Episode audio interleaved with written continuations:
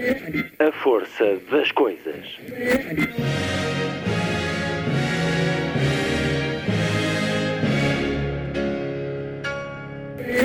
Welcome to the 109th last night of the proms.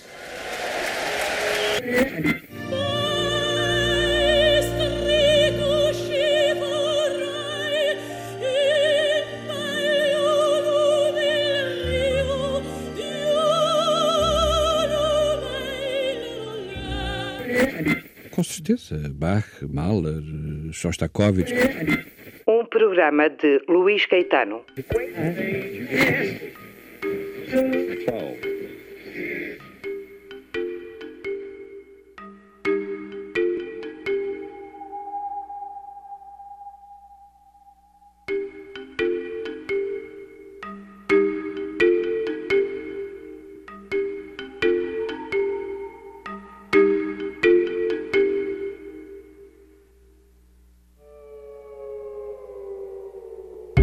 A emissão de hoje, com uma história de determinação e deslumbre que nasceu pela grande arte da narrativa oral por um matemático conceituado a nível mundial, autor de uma descoberta que recebeu o seu nome, o brasileiro Celso Costa, nascido em 1949 no estado do Paraná, é o mais recente vencedor do Prémio Leia com o romance A Arte de Driblar Destinos, livro que acaba de chegar às livrarias e sobre o qual vou conversar com o escritor e matemático Celso Costa. Uma conversa na Feira do Livro de Lisboa, a primeira de quatro neste programa, na maior montra de livros do país que encerra na próxima terça-feira. Depois vou ao encontro de Isabela Figueiredo, feliz por entre os livros da feira e a afirmar-se uma conversa que parte do novo romance Um Cão no Meio do Caminho. Depois viajamos com Gonçalo M. Tavares ao Japão e ao mundo de sensibilidade e contemplação dos haikus. Vamos olhar os dois novos livros de Gonçalo M. Tavares, Tempestade e Motor e Breves Notas sobre o Oriente. E a terminar, regresso a um prémio Leia e a outro dos nomes da atual literatura brasileira conquistar eh, prestígio e leitores um pouco por todo o mundo com esse notável romance Torturado, pois há novo romance de Itamar Vieira Júnior, intitula-se Salvar o Fogo, livro para conhecer na segunda hora. A emissão termina, como sempre, com o Lilliput, o pequeno grande mundo dos livros para os mais novos, aqui percorrido por Sandy Gageiro. Sábado, 10 de junho. Muito boa tarde. Esta é a força das coisas.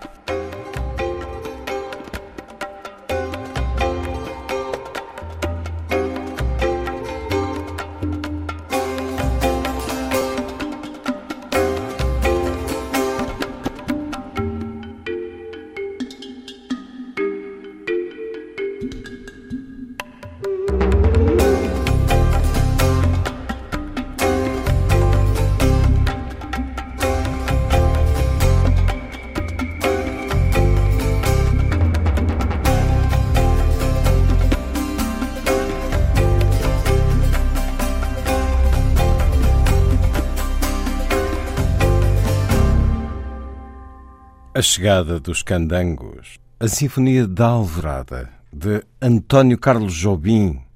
Jobim Sinfónico, uma obra escrita para o nascimento de Brasília, com letra de Vinícius de Moraes. Candangos, aqueles que chegavam a Brasília quando a sua construção para trabalhar no que fosse necessário. Interpretação da Orquestra Sinfónica do Estado de São Paulo, direção de Roberto Minchuk.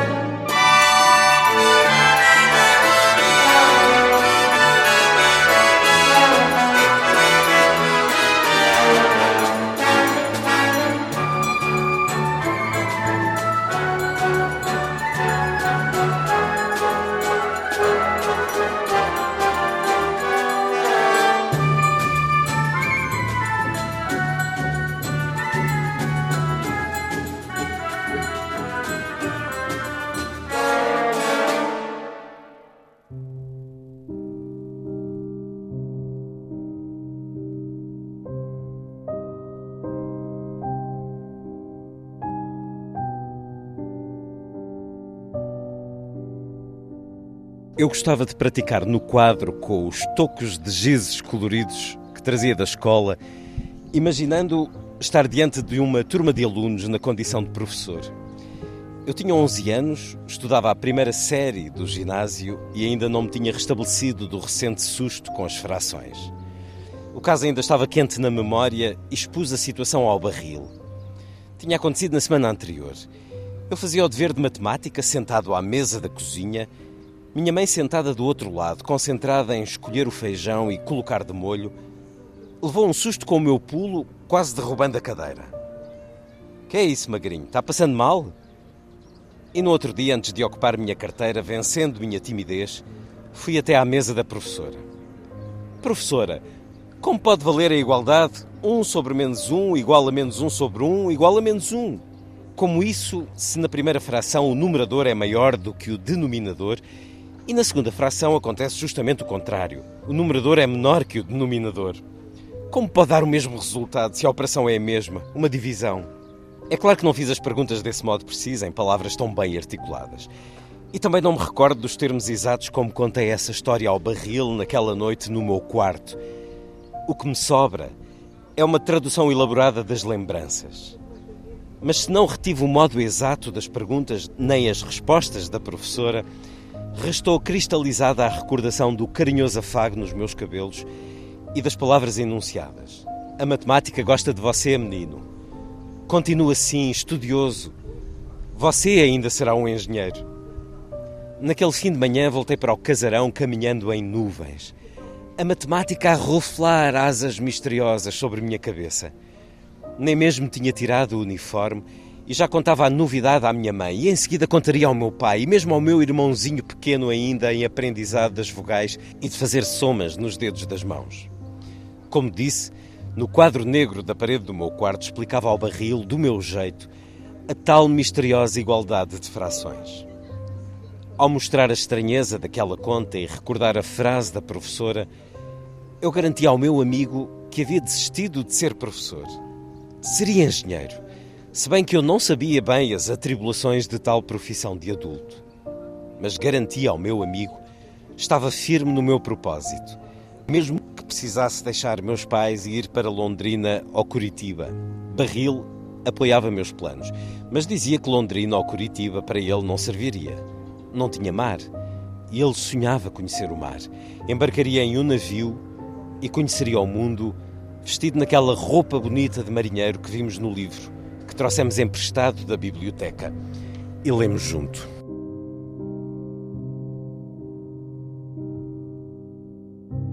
E é um certo do romance A Arte de Driblar Destinos. O romance que valeu ao escritor brasileiro Celso Costa o mais recente Prémio Leia e que está na Feira do Livro de Lisboa para o apresentar, para pela primeira vez estar com os leitores com este livro na mão. Celso Costa, bem-vindo à Antena 2, a Rádio Pública Portuguesa, é um prazer. É um prazer poder falar aos ouvintes da, da rádio. Este certo que li é um momento de encontro, de descoberta da matemática por parte deste menino de 11 anos que vive no sertão, vive num território que se está a formar será talvez um pouco feito de memórias também suas ou da sua família. Como é que foi o seu encontro com a matemática? Também teve este um momento assim, uma equação em que se sentiu desafiado, se sentiu perante um mistério a resolver e se calhar marcou aí o seu encontro para a vida, porque estou a falar com um prestigiadíssimo matemático. Teve um momento assim também? Certamente esse espanto das frações que esse protagonista teve no livro é, foi um espanto que na realidade aconteceu comigo e transcorreu dessa maneira, é, porque esse livro ele tem um certo momento é, é, uma frase que eu gosto muito, porque é um livro que reflete uma pequena povoação ali do, do sul do Brasil, né? É, é, perto zona rural praticamente e com, a sua, com seus personagens que movimentam a cidade, né? Num tempo que se situa em 1960 e 60, 1960, 62 mais ou menos. E nesse tempo é, não se tinha televisão, a cidade era muito modesta, então não tinha geladeira também. Os mais abastados podiam comprar querosene e ter a sua geladeira querosene. Mas tinha já o conforto da luz elétrica e tinha também a possibilidade de se estudar as primeiras séries né, é, da, da alfabetização. Então, nessa multidão de personagens, onde, por exemplo, o coveiro da cidade era célebre, né? Porque era muito pouca população, então se morria-se pouco. Então esse coveiro ele fazia todas as é, os rituais, né? Da, do, cavava o buraco, enterrava aquela coisa e era um beberrão, também um sujeito que amedrontava as crianças, né? O, também é, outros personagens também surgem, mas é, nessa multidão de personagens é, que é, permeia o livro, né, é, existe um, um, médico também que é perseguido pela justiça, né, que chegou lá, um médico que se estabeleceu na região, e tem uma frase que eu gosto muito nesse livro, né, que é uma frase que diz assim que a vida para ser louca não precisa pedir licença para a ficção. Então, o que está tá escrito nesse livro são memórias, são memórias vividas, né? Quer dizer, é, não, não, não, eu não, não precisei inventar.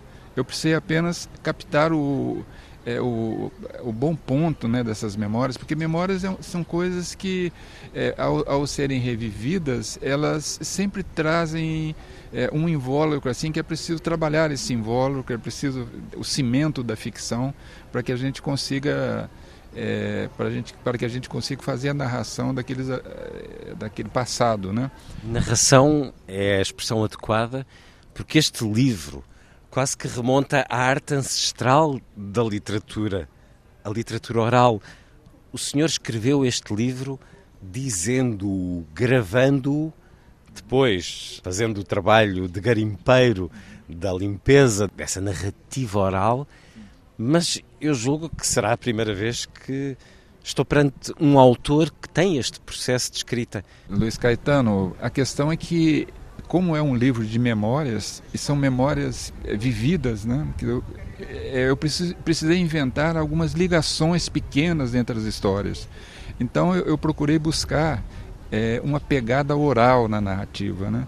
Então essa pegada oral que vem das histórias contadas pelos meus pais, né? Meu pai era um grande narrador, né? Apesar de ser analfabeto, ele era um grande narrador. Ele construía imagens ao narrar, né?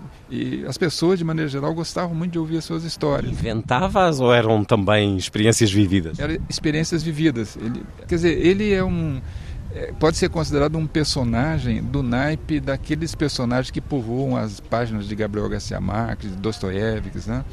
Então, na produção desse livro, eu, eu optei por contar para um gravador a, a, a, pedaços da, da história. E para eu contei para os meus filhos, né? Eram assim sessões de 20 minutos também para não aborrecer também, né? E algumas vezes também amigo ou amiga, né? Eu tínhamos um vinho ali aberto, então as histórias vinham, né? Então vamos contar aqui um pedaço dessa história. E aí, como professor da universidade, eu é, paguei alguns estudantes para eles fazerem a degravação, porque essa é uma etapa muito custosa, fazer a degravação de uma coisa dita ao, ao, ao gravador, né? Então, depois dessa degravação, eu pude fazer é, a colagem, o trabalho, né? São muitas releituras, são tipo assim, talvez 30 releituras, assim, do começo ao fim, é, mudando, por exemplo, é, de posição temporal, de posição espacial as coisas, né? Essa versão que chega é uma versão que é, foi decidida, inclusive, no, nos últimos minutos do jogo, né? Porque o capítulo que abre o livro é o capítulo da tourada, né?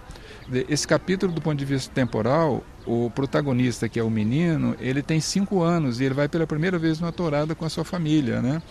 É, sendo que a, essa a narrativa total do livro ele cobre desde os três anos até os 19 anos, né? Então houve uma inversão temporal também aí. Então eu procurei nessa narrativa é, emular talvez assim uma fogueira, né? É, num, é, num, tempo antigo, onde as pessoas à volta da fogueira começam a contar histórias. Então, é um mosaico, no fundo, o livro. Né? Ele é composto de quase que histórias que se completam em si. Né? Eu sempre tive o cuidado, ao terminar um capítulo, que eu precisava terminar para cima esse capítulo, né? E, e, e, ligar esse capítulo com o capítulo seguinte. Então, é, essa narrativa, é, é depois de 30 vezes lendo e de consertando, né? A última que me deu a certeza de que eu podia liberar com os, com os concertos que eu fiz nessa última, essa última é uma leitura em voz alta. Quer dizer, eu leio em voz alta os capítulos, né? Quer dizer, leio é, evidentemente que demora tempo, porque você precisa estar com a mente boa também, né? Só aí sentiu a escrita na sua forma definitiva, ao lê-la em voz alta. É, exatamente, quer dizer, você sente o ritmo da narrativa, você sente aonde é que está pegando o fluxo da narrativa, né? Então a, a ideia era produzir uma narrativa que é, pudesse pegar o leitor, né? O leitor se, se sentir também tomado por essa correnteza, né? Porque o leitor, quando ele abre o livro, por que, que eu coloquei a tourada no começo, né? Porque o leitor, quando ele abre o livro, é, ele está naquele momento lendo um contrato que o escritor fez, que está pretendendo fazer com ele, né? Estou aqui fazendo um contrato. Olha, a história vai ser dessa maneira. Esse vai ser o fluxo da narrativa. Então, se, se o leitor aceitar aquele contrato, ele vai até o fim. E aí pode acontecer também coisas incríveis que o leitor está junto. Quer dizer, vamos em frente, né? Quer dizer, é por isso é que é, é importante é, também estudar para fazer as narrações. Né? Eu, num certo momento da minha vida, porque eu sou um matemático, desde sempre a matemática e a, e a leitura me acompanharam. Né? Quer dizer, fui, assim, aos 18 anos eu descobri os grandes autores, o próprio Dostoiévski, Gabriel Garcia Marques, né? Carlos Fuentes, Jorge Luiz Borges, né? É, Guimarães Rosa, Grandes Sertões Vereda, Clarice Lispector, Machado Descobriu de Assis. isso também quando saiu para estudar mais longe, em Curitiba. Sobre essa tourada, é um momento em que, nesta extraordinária galeria de personagens, os principais valores também surgem. A coragem, mas também a exploração, a desfaçatez. Há aqui uma reviravolta surpreendente no ato canalha de um homem que usurpa a estrutura de uma tourada criada por um outro. As touradas eram prática comum nesse seu interior? Naquela cidadezinha pequena, né, que tinha menos do que mil habitantes, contando também a zona rural, né? Então é, era uma, apenas uma rua de terra vermelha, porque o Paraná tem a terra vermelha, regiões do Paraná têm a terra vermelha, né? Então era uma rua de terra vermelha, de quase um quilômetro de extensão, né? não, não se tinha televisão, né? o rádio a pilha, tinha rádios a pilhas também lá. Então a diversão seria quando passavam as touradas, quando passavam os circos, né? Um pouquinho mais tarde, cinco anos mais tarde, eh, montou-se uma sala de cinema também lá, na, lá naquele lugar. Né? Então a tourada era o grande momento em que é, as pessoas se socializavam. Né? Quer dizer, os momentos eram os casamentos, né? os batizados, os enterros também, e também as touradas, os circos, né? É, assim, os rodeios onde se montavam em animais. Né? Então a tourada é, é, é uma tradição que veio de Portugal, né? A tourada brasileira, ela não é uma tourada espanhola. Então você não maltrata o animal, né? Quer dizer, você apenas é, dribla o animal que quer te pegar, né? Pega. É. O, o toureiro no chão. É, o toureiro no chão, né? Ou monta também no animal para experimentar o animal, né? Mas nunca maltratando o animal, ferindo o animal, etc. É uma notável descrição esta que nos dá. Nesse lugar Uh, o senhor sai aos 18 anos, tal como a personagem, para Curitiba para estudar. Teve muitos amigos que o fizeram ou foi um caso muito raro? Eu talvez seja o caso mais emblemático porque eu era o sujeito mais despossuído da turma, né, da minha turma de estudantes. Quer dizer, eu tinha 17 estudantes ali na minha turma, né? Aliás, eu tenho, inclusive nesse momento, esses amigos no WhatsApp. Depois de tanto tempo, a gente, o WhatsApp tem essas coisas, né? Então, é, de alguma maneira, eu tinha assim um um, um pendor para matemática que era reconhecido por todos, né? Quer dizer, naquela cidade maior agora um pouco, não é mais naquela cidadezinha pequena, mas é uma cidade que tinha 20 mil habitantes, então tinha mais, mais recursos educacionais. É, na verdade, eu, eu, era assim um personagem da cidade, sabe? As pessoas. Que forma? É, era um personagem porque eles sabiam da minha capacidade em matemática, né? E ao mesmo tempo era também um pouco muito fechado, era muito para dentro, né? Então eu é, costumava estudar os sábados e domingos é, no banco da praça, da única praça que tinha lá. Então as pessoas já sabiam, né? Que eu ia para aquele banco, né? Tinha um banco lá, parece que eu era dono daquele banco. Quer dizer, sempre chegava lá, tinha sombra, minha, era sempre, sempre muito elogiosas as situações em que mesmo dos mais novos, dos seus colegas. Porque, num certo momento, inclusive, eu fui professor desses mais novos, né? Dizer, explicações. É, é, no último ano, eu, eu fui ser professor particular, porque antes eu estudava à noite e aí eu trabalhava em, no ofício que podia. Eu trabalhava em serrarias, trabalhava em fazendas de café, né? É, colhendo feijão, arando terra também, né? Quer dizer, então com meus é, 17 anos, aí é, essa vida terminou um pouco, porque só tinha série de manhã. E eu achei que ia ser difícil para mim de manhã, né? Mas aí eu comecei a dar aula particular. Então, num certo momento, eu dava aula particular para é, 10 alunos assim ao mesmo tempo, né? E, evidentemente, cheguei a dar aula particular para uma professora, né? Quer dizer, tinha uma professora que eu dava aula particular. Aliás, professora que até hoje eu me comunico com ela, né? É, ela Mas sabe. Mais graças às tecnologias, graças às tecnologias, né? A sua relação com esse lugar manteve-se amistosa ou afastou-se? Não, eu tenho ainda ligações porque eu tenho dois tios ainda que moram lá, né? Quer dizer, um irmão da minha mãe e uma irmã do meu pai ainda moram lá.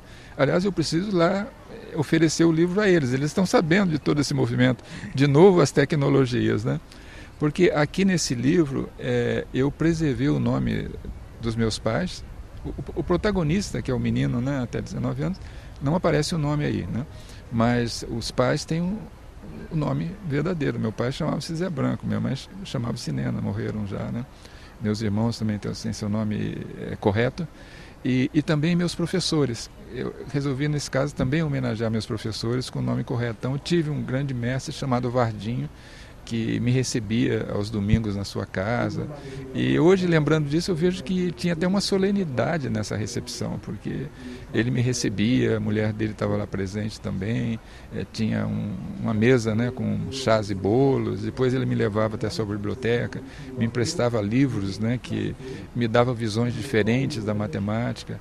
Então, isso aí, é, é, o livro pretende ser um, elogio da, da, da, educação né, e, e, do conhecimento, porque conhecimento é uma coisa que é, ninguém pode nos tirar o conhecimento. E, aliás, se nós damos o conhecimento para alguém, não ficamos menores, quer dizer, fica maior ainda o conhecimento que nós temos. Então, realmente é um, é um bem é, muito importante. Né? Mas daquela turma que estava lá, como eu disse, eu, eu, eu, era assim, o mais ferrado do ponto de vista econômico. Né? E, e, aí todos seguiram seus caminhos, porque tinha uma faculdade perto também, aos 20 quilômetros, que, que formava em, em formação de professores, né? mas muitos foram para Curitiba, se tra transformaram em médicos, é, também professoras. E, dizer, houve um, é, foi uma turma que teve um grande progresso na educação, aquela turma singular lá do, de Santo Antônio da Platina. A educação está muito no centro deste romance. A solidariedade, não sei se é ficção ou não, que os professores também o ajudaram a seguir depois o curso financeiramente, dar um apoio para que esse menino tão cheio de vontade de saber, de conhecimento, pudesse seguir a, a sua vida. Celso Costa, a arte de driblar destinos, é o Prémio Leia que acaba de ser publicado. Nasceu a 7 de abril de 1949 em Congonhinhas. Quatro anos de escrita para chegar aqui com este processo tão ancestral que vai ao âmago do que foi o nascimento da literatura, com uma família que vai sofrendo rudes golpes na sua capacidade de subsistência, nos seus trabalhos da terra, mas vai lutando sempre. A arte de driblar destinos é essa capacidade de superar os infortúnios, a doença. Este menino passa também por isso, vai perdendo até anos por causa da doença, de, de acidentes. Não sei se lhe aconteceu isso mesmo. Não, exatamente, foi exatamente como está contado, porque eu, como disse, né, a vida para ser louco não precisa pedir licença para ficção, né? E, esses fatos narrados, eles são eh, são fatos de memória acontecidos, evidente que a memória ela tem assim uma uma flutuação, né, quando se fala. Mas quando cheguei em Curitiba com esse presente dado pelos, por uma vaquinha, né? os professores fizeram uma vaquinha e me deram dinheiro. Né? Na verdade, eu deixei a metade do dinheiro com meu pai, né? porque a família estava também necessitada. necessitada, e fui para Curitiba. E quando cheguei em Curitiba, é, e aí já está fora da ficção, né? porque o livro termina com a chegada a Curitiba. Né? Na chegada a Curitiba, eu me ingressei num curso de engenharia, né? E logo em seguida entrei na casa do estudante universitário, que é uma casa que oferecia é, é, é, cama, comida e roupa lavada. Era tudo completo mesmo, subsidiado pelo governo do estado e nós pagávamos assim cerca de 50 euros é, por mês para poder viver naquela casa. Né? Só que quando o estudante entrava, ele no primeiro ano tinha que trabalhar no restaurante, tinha que trabalhar na lavanderia, trabalhar na fazenda da, da casa estudante. Até hoje existe a casa estudante lá, né? que abriga mais ou menos 400 estudantes de cada vez. Né? Então você pode ficar o tempo todo naquela casa como estudante até se formar. Né? E logo no primeiro ano, quando eu cheguei lá, né? o dinheiro também acabando, né? É, eu recebi um telefonema. Eu estava no meu quarto e o, o, estudante que atendia a portaria me chamou lá é, para atender o telefonema, que vinha do interior. Eu já achei que devia ser algum desastre, que tinha acontecido lá, alguma coisa com a, família. É, desci muito apreensivo atender o telefone. Aí quando fui atender o telefone, era o meu, era o diretor do colégio, né? O, professor Tanco, né? Aí o professor Tanco falou assim: Celso, você está sentado? Eu falei: eu menti para ele que eu estava sentado, mas eu estava em pé, né? Aí eu falei: estou sentado sim, né? Ele falou assim: pois é. O, o prefeito da cidade ele fez passar na Assembleia um, uma lei em que você vai ter a casa estudante paga até você concluir o curso, né?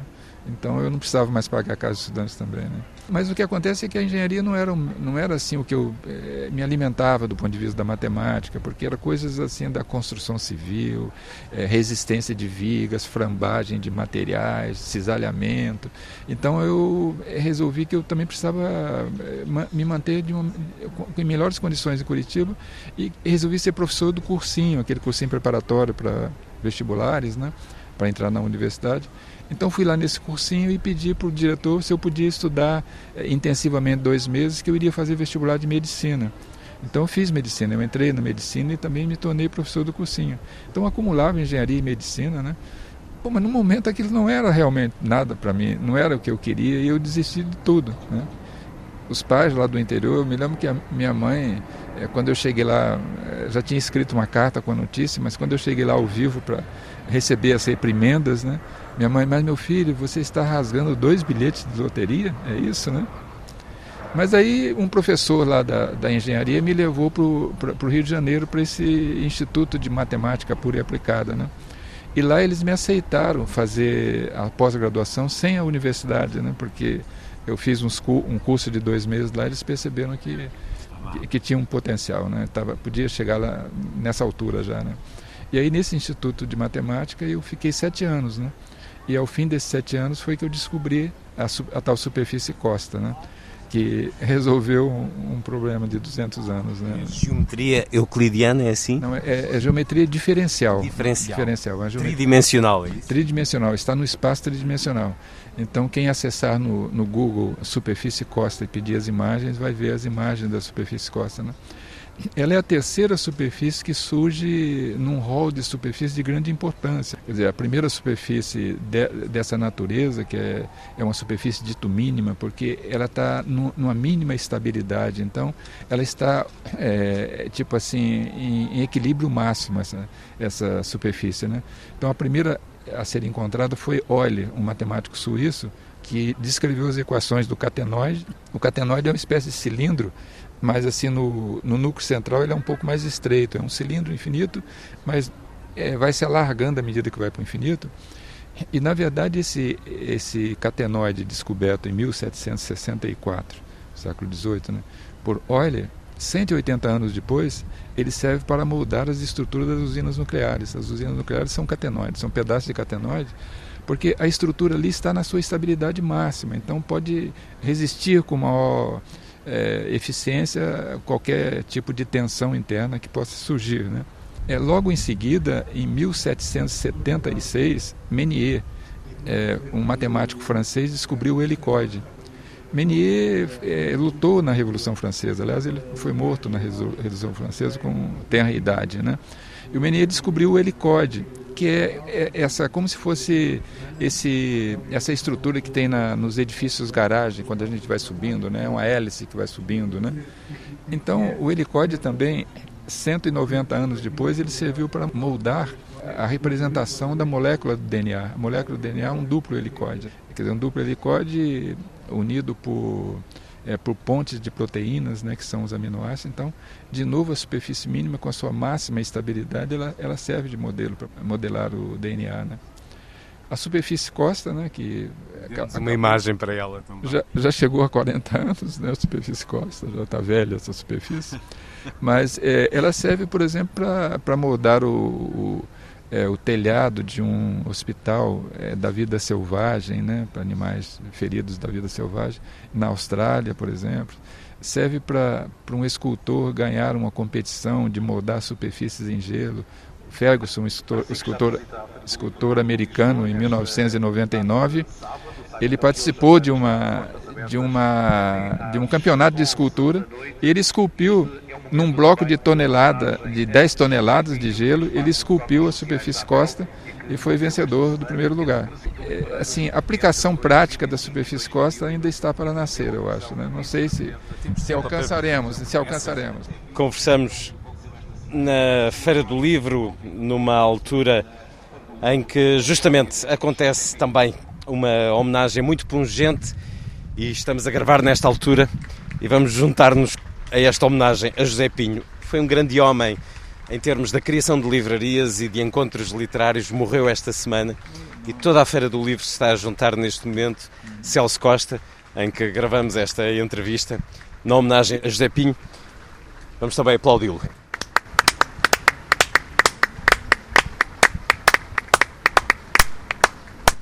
Um sonhador e um fazedor, tal como o senhor Celso Costa, que com esse extraordinário percurso nas ciências exatas, na matemática aplicada, foi acompanhando também com a capacidade criativa numa outra superfície, a do papel, ou no caso até a do gravador, criando um romance que foi vencedor do Prémio Leia, do mais recente Prémio Leia. Como é que foi o momento em que recebe o telefonema de Manuel Alegre. Então eu também sofri o espanto né, que outros anteriores sofreram com o telefonema do Manuel Alegre logo de manhã, né? Porque no Brasil é quatro horas antes, né? Então eu, como durmo um pouco tarde, eu estava na cama ainda, né? Com o telefone ao lado no, no vibrador e vibrou, eu olhei muitos números ali. E aí é, eu atendi, era um sotaque português, né? E anunciando, olha, você foi o vencedor do prêmio Leia fui tomado de, de assalto, né, de tal maneira que eu só pude dizer assim, puxa, puxa, puxa, não pude dizer mais nada, né? Aí o Manuel Leg falou assim, olha, então se prepare que daqui a pouco vão é, chamar você para dar entrevistas, né? Você, você pode... Saltar da cama. É, aí saltei da cama, mas tive tempo ainda de avisar minha esposa, meus filhos, né? E também os amigos mais próximos desse evento tão extraordinário, né? Eu escrevi um livro anterior, A Vida Misteriosa dos Matemáticos. Então, é, sempre tem a pergunta, como é que um matemático pode passar para a literatura? Né? Tipo, como é que se faz essa, essa, essa ponte, essa travessia? Né?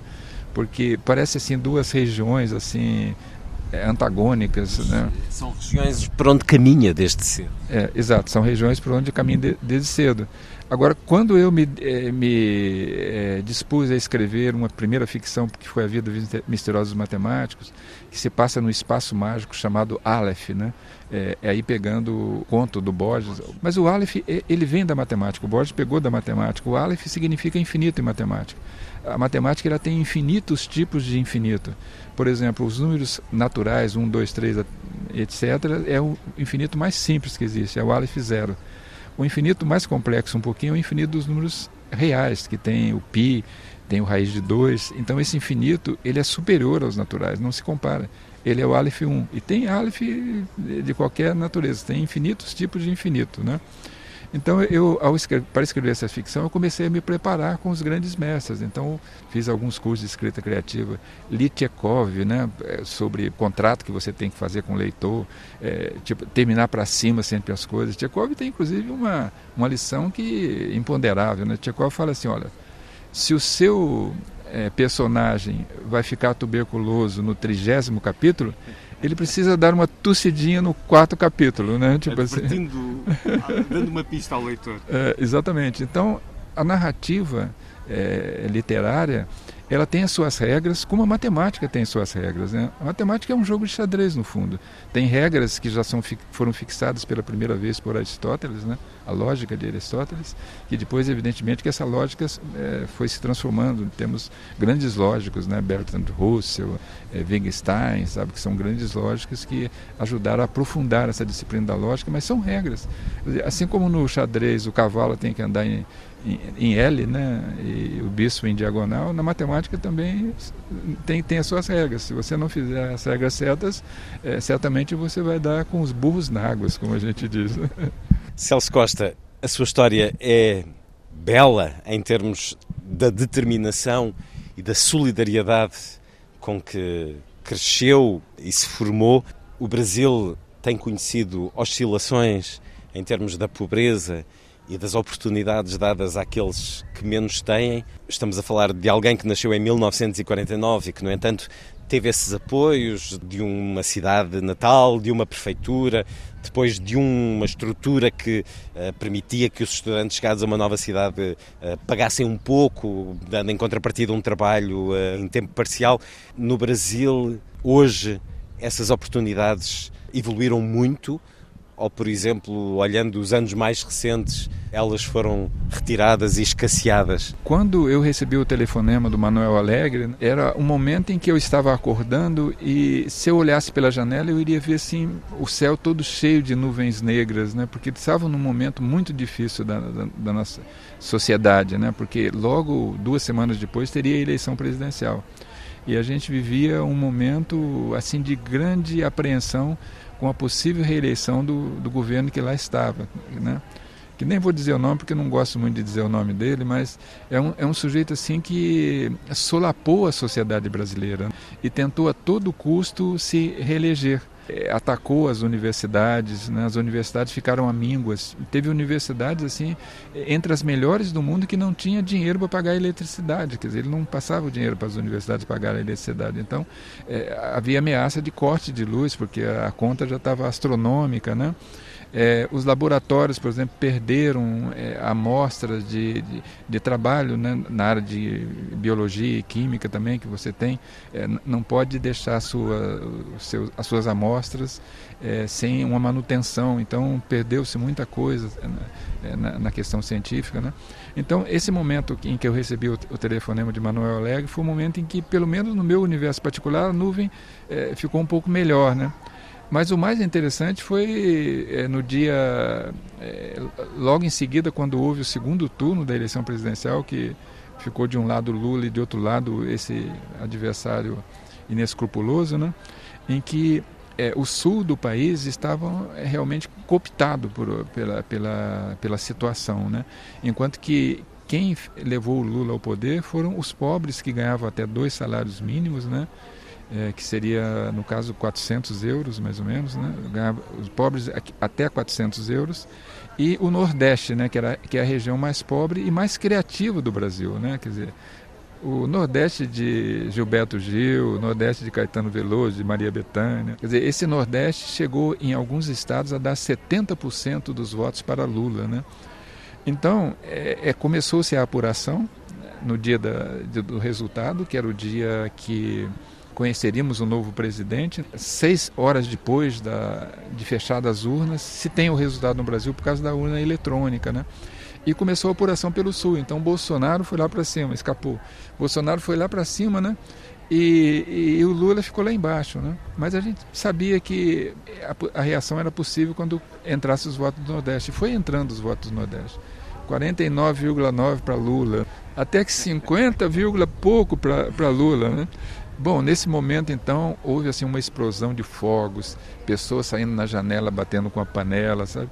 Na verdade eu bati muita panela, sempre que o presidente anterior ia falar na televisão eu batia a minha panela.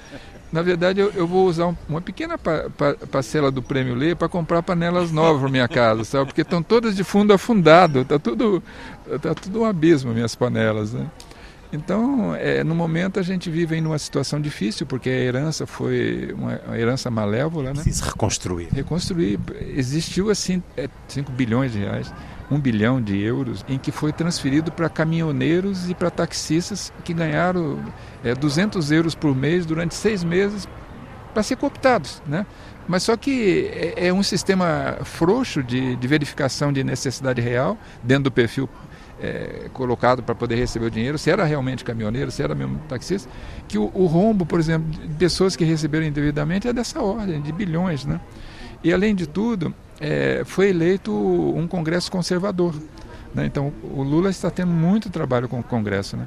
Mas as universidades vai muito bem, a cultura vai muito bem, porque acabou o Ministério da Cultura no governo anterior. Então a gente vive momentos melhores no Brasil no momento. Mas a reconstrução será lenta e há muito que será irrecuperável, nomeadamente na Amazónia, na desflorestação e em tanto mais e em todas as vidas que se perderam durante a pandemia. pandemia, pandemia o genocídio indígena né, também, né, o genocídio dos Yanomamis que só surgiu mesmo logo depois em que o Lula foi, assumiu a, a presidência. Né? Mas, por exemplo, é, Lula fez um desenho ministerial onde tinha um Ministério do Meio Ambiente e tinha um Ministério Indígena. Né? Dizer, esse Ministério Indígena era responsável por fazer a demarcação das terras indígenas, as terras que seriam com propriedade garantida pelos indígenas. Né? nesse momento o Congresso desfigurou isso. Quer dizer, atualmente a demarcação da terra indígena não está mais com o Ministério dos Indígenas, e sim com o Ministério da Justiça. Mas é um ministério também que está muito bem é, dirigido né, pelo Flávio Dino, que é uma pessoa, aliás, é o, é o ministro assim mais engraçado do governo Lula, porque ele foi chamado assim mais ou menos umas dez vezes no Congresso para ser colocado na parede, né? E ele, tipo assim, bota tudo no bolso, aqueles bolsonaristas lá, sabe? Porque o sujeito já foi juiz, já foi governador de estado, sabe? Então, está muito preparado mesmo para poder mas o caminho vai ser eh, difícil, até por causa desse Congresso e de uma sociedade muito polarizada. Esperemos que a união que vimos na tomada de posse de Lula, com aquela imagem tão simbólica de quem o rodeava, se concretize. Um longo caminho, mas o céu está muito mais azul no Brasil neste momento e coincidiu com essa aberta também que recebeu não precisava, é um homem muito considerado pelo seu trabalho, mas entre a razão e a emoção, entre a matemática e a literatura, Celso Costa, a arte de driblar destinos, é o mais recente prémio Leia que será apresentado dentro de momentos na Feira do Livro de Lisboa, onde conversamos, e eu agradeço-lhe muito este eh, tempo que nos deu para a Antena 2, a Rádio Pública Portuguesa. Eu é que agradeço a oportunidade de poder falar para os amigos portugueses, né? porque eu, eu considero a nação portuguesa uma nação amiga, já tive muitas vezes aqui, fui sempre muito bem tratado, principalmente agora com o prêmio, dias assim que eu pude é, ter esse privilégio de conviver nessa pátria tão bela e tão afetuosa. Belo e afetuoso é também este romance, e eu também tomei nota dessa frase. A vida para ser louca não precisa de pedir licença à ficção. Celso Costa, muito obrigado.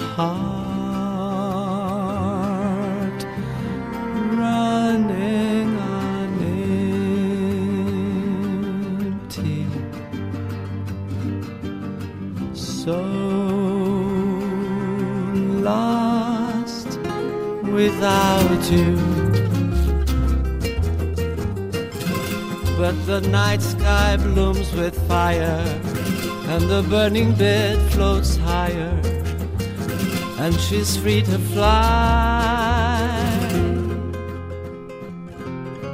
Woman so weary, spread your unbroken wings. Fly free as the swallow sings. Come to the fireworks, see the dark lady smile. She burns, and the night sky blooms with fire, and the burning bed floats higher, and she's free to fly.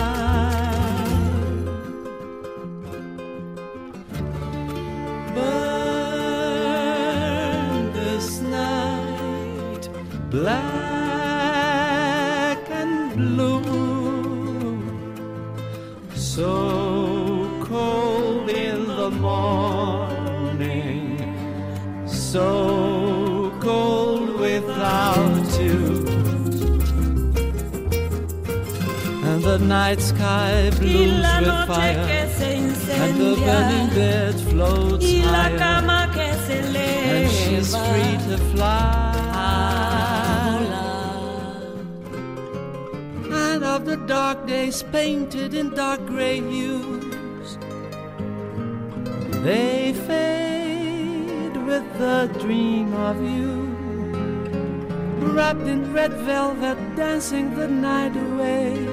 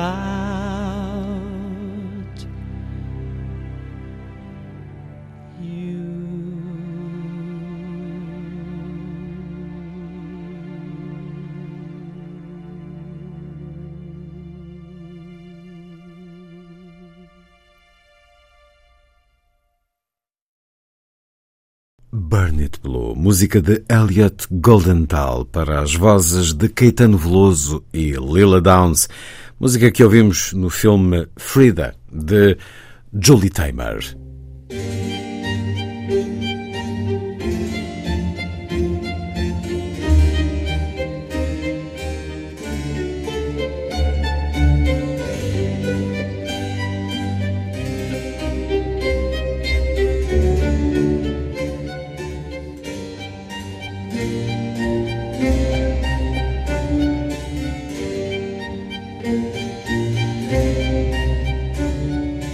A força das coisas.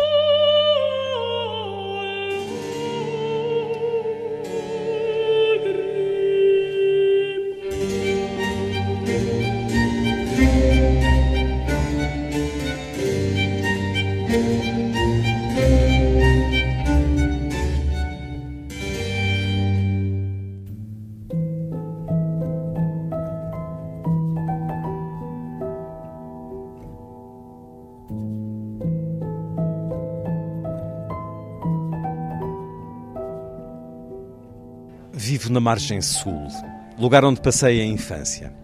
Antigamente tudo isto eram hortas, campo de pasto. Havia ovelhas no baldio, a caminho da escola. Era cidade, mas meio campo. Agora o campo quase desapareceu. A minha atividade é andar ao lixo. Dá perfeitamente para me manter. As pessoas deitam tudo fora. Tenho muito por onde escolher. Vivo com pouco, tenho hábitos frugais. Há quem precise de sinais exteriores de riqueza. Casas de luxo, carros, roupas. Eu não. Preciso de umas botas para o inverno e de um par de sapatos leves para o verão. Costumo dar a minha volta aos contentores entre as duas e as cinco da manhã, o mais tardar. Não uso relógio. Toda a cidade é um relógio. Quando se acendem as primeiras luzes nos apartamentos, sei que a engrenagem voltou a funcionar. É a minha hora de recolher. Esfrego as mãos uma na outra, aquecendo-as, equilibro o peso pelos sacos cheios de bagatelas e regresso a casa, seguido pelos meus cães. Gosto da noite. O silêncio lava a vida, renova-a. No ar limpo da madrugada tudo se escuta. A magia que se iniciou ao pôr do sol só terminará com a aurora. Aproveito bem esses momentos. Respiro, sinto a respiração. O ar enche-me os pulmões, o frio gela-me o rosto. A umidade pica-me os ossos. O metatarso que partia em criança acusa uma dor nos dias mais frios. Ouço o barulho dos micro-ondas a terminar de aquecer o leite nas casas de rés do chão. Clean, estou vivo. O corpo inteiro. É um certo em que acompanhamos as andanças noturnas de José Viriato, personagem central do mais recente romance de Isabela Figueiredo, Um Cão no Meio do Caminho.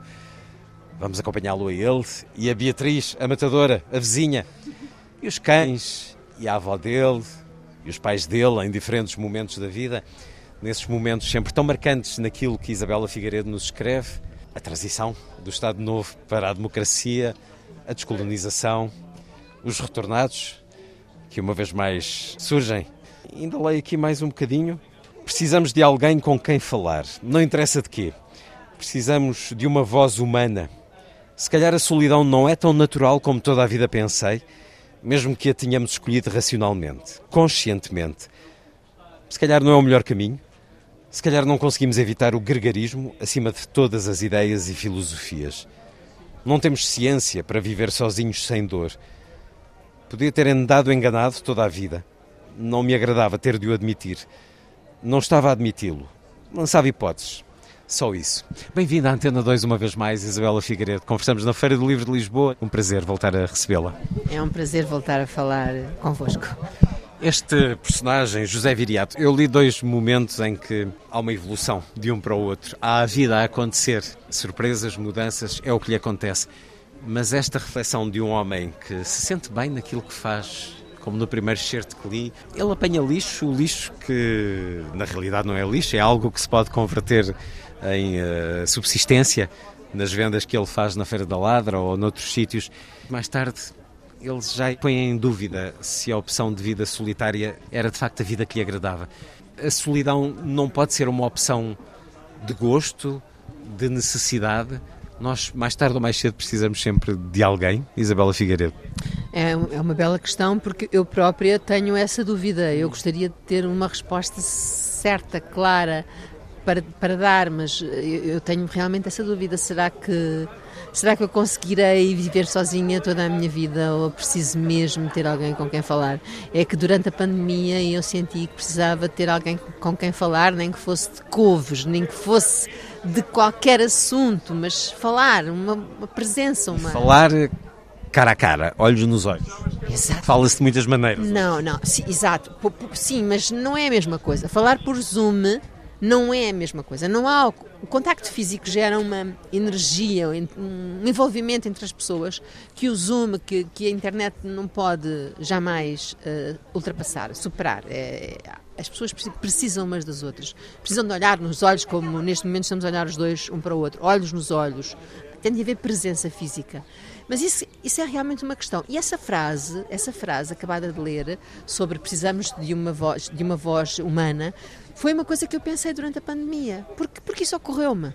Ocorreu-me. Será que eu que toda a vida pensei que era fácil ser solitário, viver sozinho, e sempre procurei isso, Fácil e um gosto. eu questionei-me, será que é mesmo isso que eu quero? Será que, será que somos mesmo capazes de viver sozinhos?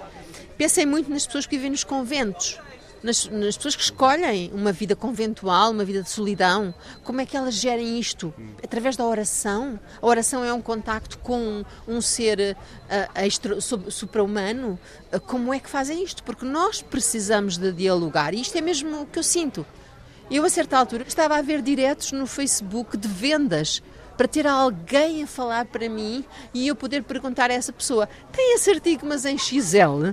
É, é, é isto, é isto. Havia uma grande necessidade de falar com alguém sobre alguma coisa. E, e isso aconteceu ocorreu-me realmente durante a pandemia, porque eu sofri bastante com, com, com a solidão, com a solidão durante a pandemia e nunca imaginei na minha vida que isso me ia- iria acontecer. A pandemia mudou-a?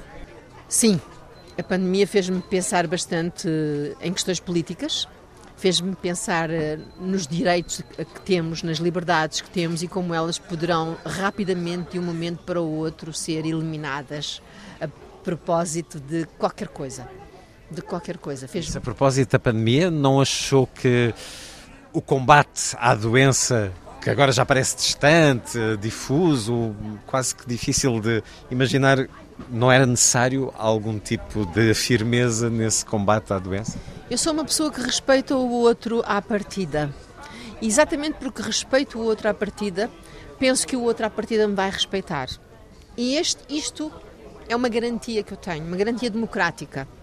Eu não preciso de ser obrigada a respeitar o outro. Eu percebo que algumas pessoas precisam de ser obrigadas a respeitar o outro, mas eu não preciso.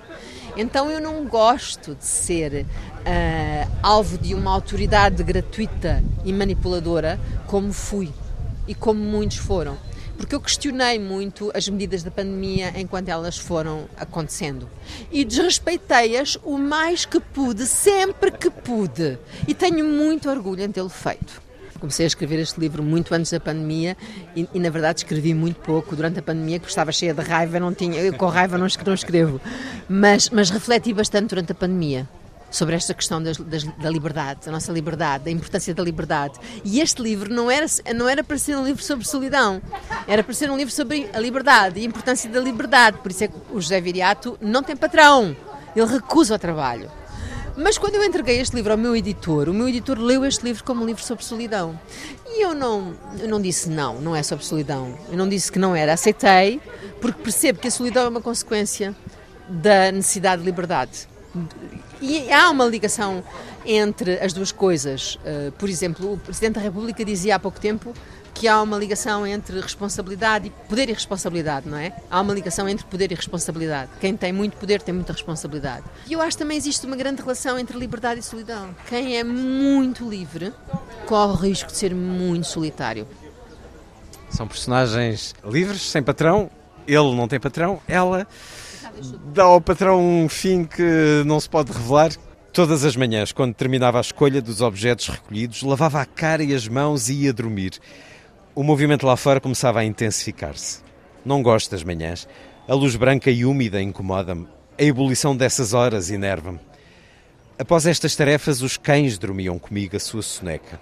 Ressonavam, espalhavam-se pelo chão, dormiam onde lhes apetecia. A sua companhia e calor confortava-me e adormentava-me. A sua respiração sossegava o meu íntimo. O amor dos cães é calmo e silencioso. Eles confiam em mim e eu neles. Quando está frio, dormem na minha cama. Vamos nos movendo ao longo do sono, ajustando-nos. Eu volto-me, eles voltam-se, como na matilha. Parece que escavamos um buraco fundo na terra e estamos lá dentro, uns em cima dos outros, aproveitando o calor que geramos. O meu cheiro humano é ácido e acre. O dos cães é algodão doce castanho. Uma nuvem sem arestas. Cada cão tem o seu cheiro base, como um cobertor de terra. Juntos somos uma rede de elementos naturais que não começa nem acaba. Carne ligada à madeira, ligada a carvão, a cabelo, a pelo, a pedra, a chão, que incendeia o ar. Para os cães não existe aparência. Há muita liberdade neste livro e há muito amor pelos cães. Há muito amor pelo animal que é leal, companhia, fiel. Isabela Figueiredo, fala-nos desta força. Eu seria uma pessoa muito infeliz e sozinha e triste se não tivesse os meus cães. E ao longo da vida aprendi que os animais são companhias profundamente satisfatórias, quer dizer que há uma linguagem comum, temos uma linguagem comum. Não são apenas sen sencientes, eles são sensíveis, eles dialogam connosco. E essa, essa descrição acabada de ler, que é tão bonita, desculpa, peço desculpa pela, ela realmente é tão bonita, tão orgânica e tão fusional, não é? Tão fusional. Ela descreve aquilo que eu sinto quando estou com as minhas cadelas e, e as minhas cadelas dormem comigo. São quantas? São duas cadelas. Como se chamam? É a Marisol e a Serrinha. E nós dormimos juntas e eu às vezes acordo e não sei se aquela perna é de uma cadela ou é, ou é da outra ou se é minha. E há uma confusão de corpos que me faz lembrar. Essa parte faz-me lembrar muito o Luís Pacheco no livro Comunidade, em que há o, o, os pais e os filhos estão a dormir na mesma cama e se confundem, não sabem que corpo é de, de quem. O Luís, o Luís Pacheco inspirou-me na escrita deste, deste trecho porque, porque eu sinto isso, é que quando eu estou a dormir com as minhas cadelas, eu não sei se aquela pata é da Serrinho, ou é da Marisol, ou, é, ou sou eu, quer dizer, estamos misturados. E eu tenho uma fantasia que me ajudou sempre a dormir, porque eu, tinha muito, eu tenho muitas insónias. E há uma fantasia que sempre me ajudou a adormecer, que é hum, adormecer misturada numa matilha. Misturada numa matilha e, e sentir o calor dos animais, da matilha, o pelo e o calor. Era uma menina Mowgli. Sim. Isso é uma fantasia que eu tive, alimentei durante muito tempo e que me ajudou a adormecer.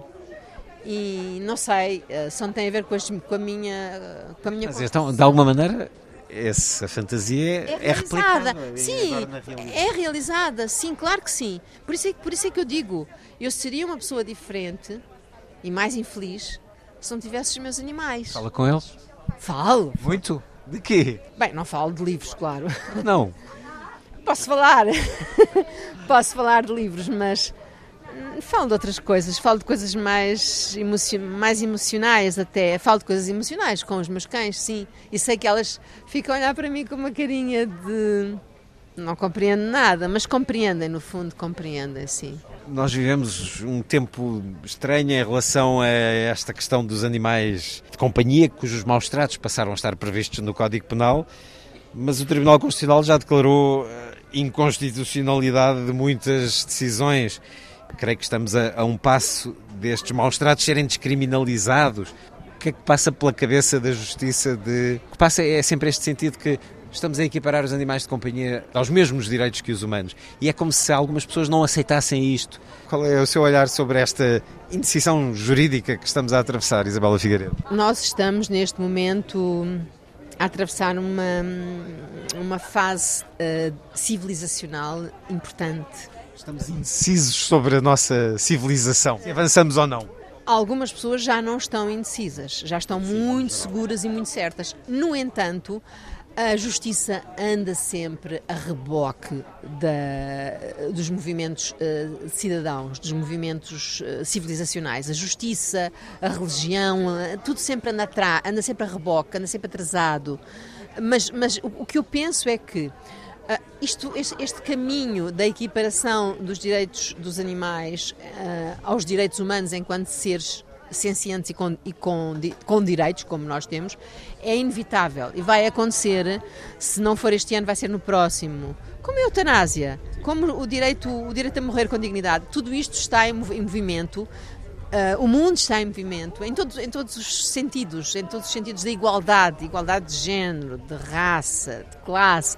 Nós estamos a caminhar a, a passos largos para um mundo melhor. E esta nova geração, a geração dos 20 anos, já não olha para as coisas como a minha geração, olha com uma abertura muito maior com, e, com, e com uma necessidade de mudança muito grande. Portanto, o Tribunal Constitu- Constitucional não aprovou agora essa lei, mas vai aprovar. Não é no próximo ano, vai ser no, pró- vai ser no seguinte. Mas isso vai acontecer, é inevitável, é um caminho que estamos a percorrer. Não, não, não há passo atrás.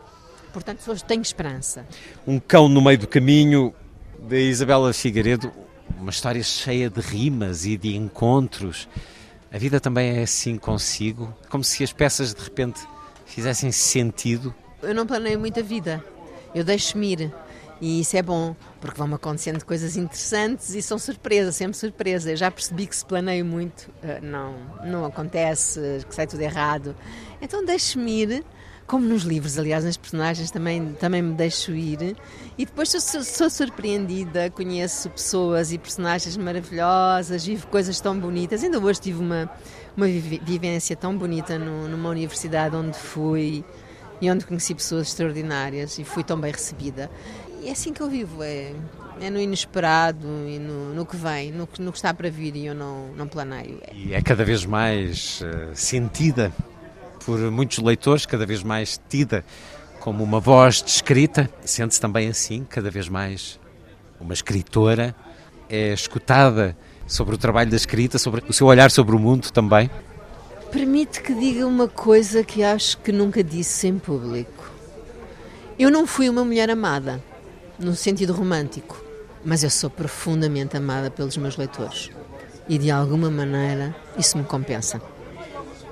Isabela Figueiredo, e assim será nesta presença que vai ter também outros dias da Feira do Livro de Lisboa. É um lugar eh, que tem história para si? Imensa! Eu comecei a vir à Feira do Livro em 81, era uma miúda. Vinha aqui procurar os livros da Clarice Lispector, assim que ninguém lia. Pedia aos catálogos, a listinha, folheava tudo, ia para casa com aquele tesouro, sim, sim. Uma, uma leitora, uma frequentadora da Feira, da Feira do Livro com muita frequência, frequência e intensidade. Esta feira é muito importante para mim, está na minha história de vida. Aqui vai estar com muitos leitores, como está habitualmente, como disse que esteve hoje também numa universidade, como tem estado em diferentes feiras internacionais ou encontros literários internacionais. O que é que as pessoas lhe dizem?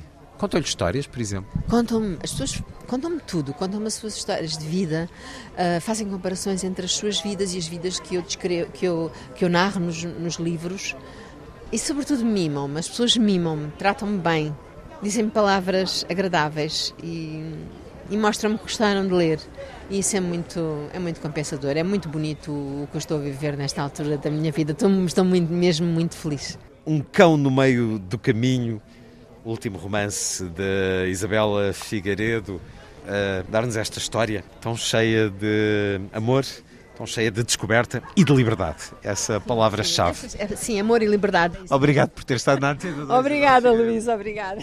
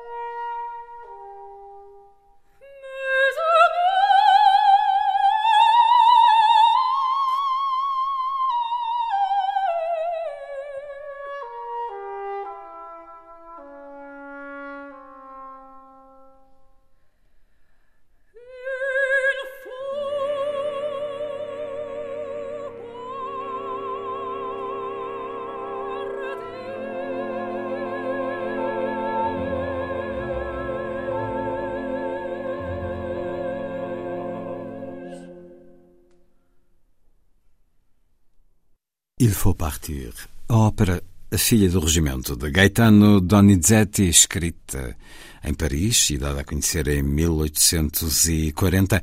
Aqui, na leitura da soprano norte-americana de Nova Orleans, filha de cubanos, Lisette Oropesa, com a Dresdner Philharmonie, direção do também italiano Corrado Rovares.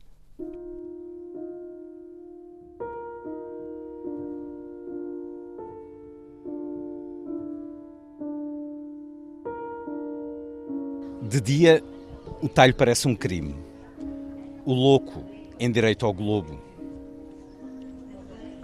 Ecrã desligado. Continuas a fixá-lo. Espelho negro. Tem solução, mas não tem alegria. O sistema binário. Hospital. A nudez comove são alguns dos haikus, 100 haikus que encontramos em Tempestade e Motor de Gonçalo M. Tavares, a edição Relógio d'Água, um livro que sai em diálogo de alguma maneira com breves notas sobre o Oriente, na mesma chancela. Bem-vindo uma vez mais à Antena 2, Gonçalo M. Tavares, aqui na Feira do Livro de Lisboa. Como é que foi a sua aproximação aos haikus, a este género literário ancestral, muito localizado em determinada cultura geográfica e espiritual. Como é que chegou a este livro? Bem, para já leste muito bem, porque realmente a, eh, os haikus têm, têm uma questão de, de, respiração e de ritmo que é mesmo muito importante. Aquela pausa no travessão é essencial e acho que apanhaste muito bem, porque é mesmo o que eu gosto nos haikus é esta questão de tornar o leitor realmente muito mais lento do que, do que qualquer outra escrita. Por exemplo, julgo que o último livro tem talvez três palavras e, e realmente pode ser lido com uma lentidão gigantesca. Nem o, o, ensaio mais espesso de um canto ou tal é, é para ser lido tão lento, não é? E é isso também que me atraiu sempre eh, nos haikus, esta ideia da, de, um, de um outro ritmo e de da pessoa parar depois, eu tento explicar isso nas breves notas iniciais, de ser uma leitura que não é uma leitura de romance, não é uma leitura nem sequer da poesia, é uma leitura em que a pessoa deve fazer um intervalo, o ideal seria que desse a volta ao mundo depois de, cada, de ler cada haiku, não é? Mas isso não é possível, mas pelo menos fazer uma pausa. Mas também, eu não, quando me aproximo da tradição, eu, eh, eu respeito muito as tradições, quer dizer, quando fiz a viagem ainda a partir dos, dos Lusíadas ou ou qualquer outro, ou livros, sei lá, sobre tragédias clássicas gregas, e, por exemplo, em relação aos haikus, tenho muito respeito, mas eu quero fazer algo diferente. E, portanto, o que eu tentei aqui era introduzir algo que não é do mundo do haiku, que é precisamente quase o mundo inimigo. O haiku clássico é a questão da natureza, do tempo, enfim. Eu quis introduzir a máquina, a eletricidade, a bomba. Eh, como é que conseguimos fazer usando um, um, meio muito delicado, falar da brutalidade. Não é? E, é, é sempre, eu parto sempre muito disto, tentar fazer qualquer coisa diferente, de, de, tentar o novo, eventualmente, mas a partir do, do, do antigo, não é? A partir de um solo que é muito seu, para um homem que tanto escreve e reflete sobre o corpo, o haiku tem algo de corpo, gesto, as palavras são como que um membro, um gesto, algo que acompanhamos naquilo que exprime não só com o conteúdo da palavra, mas com a posição que ocupa naquele breve texto? Sim, sim.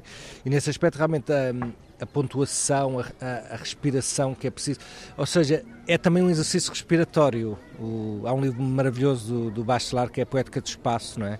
Ele fala muito desta questão da as palavras que nós escolhemos, e a poesia falada, isso é muito claro, as palavras que nós escolhemos eh, são exercícios respiratórios, não é? Às vezes inspiramos com algumas palavras, expiramos outras.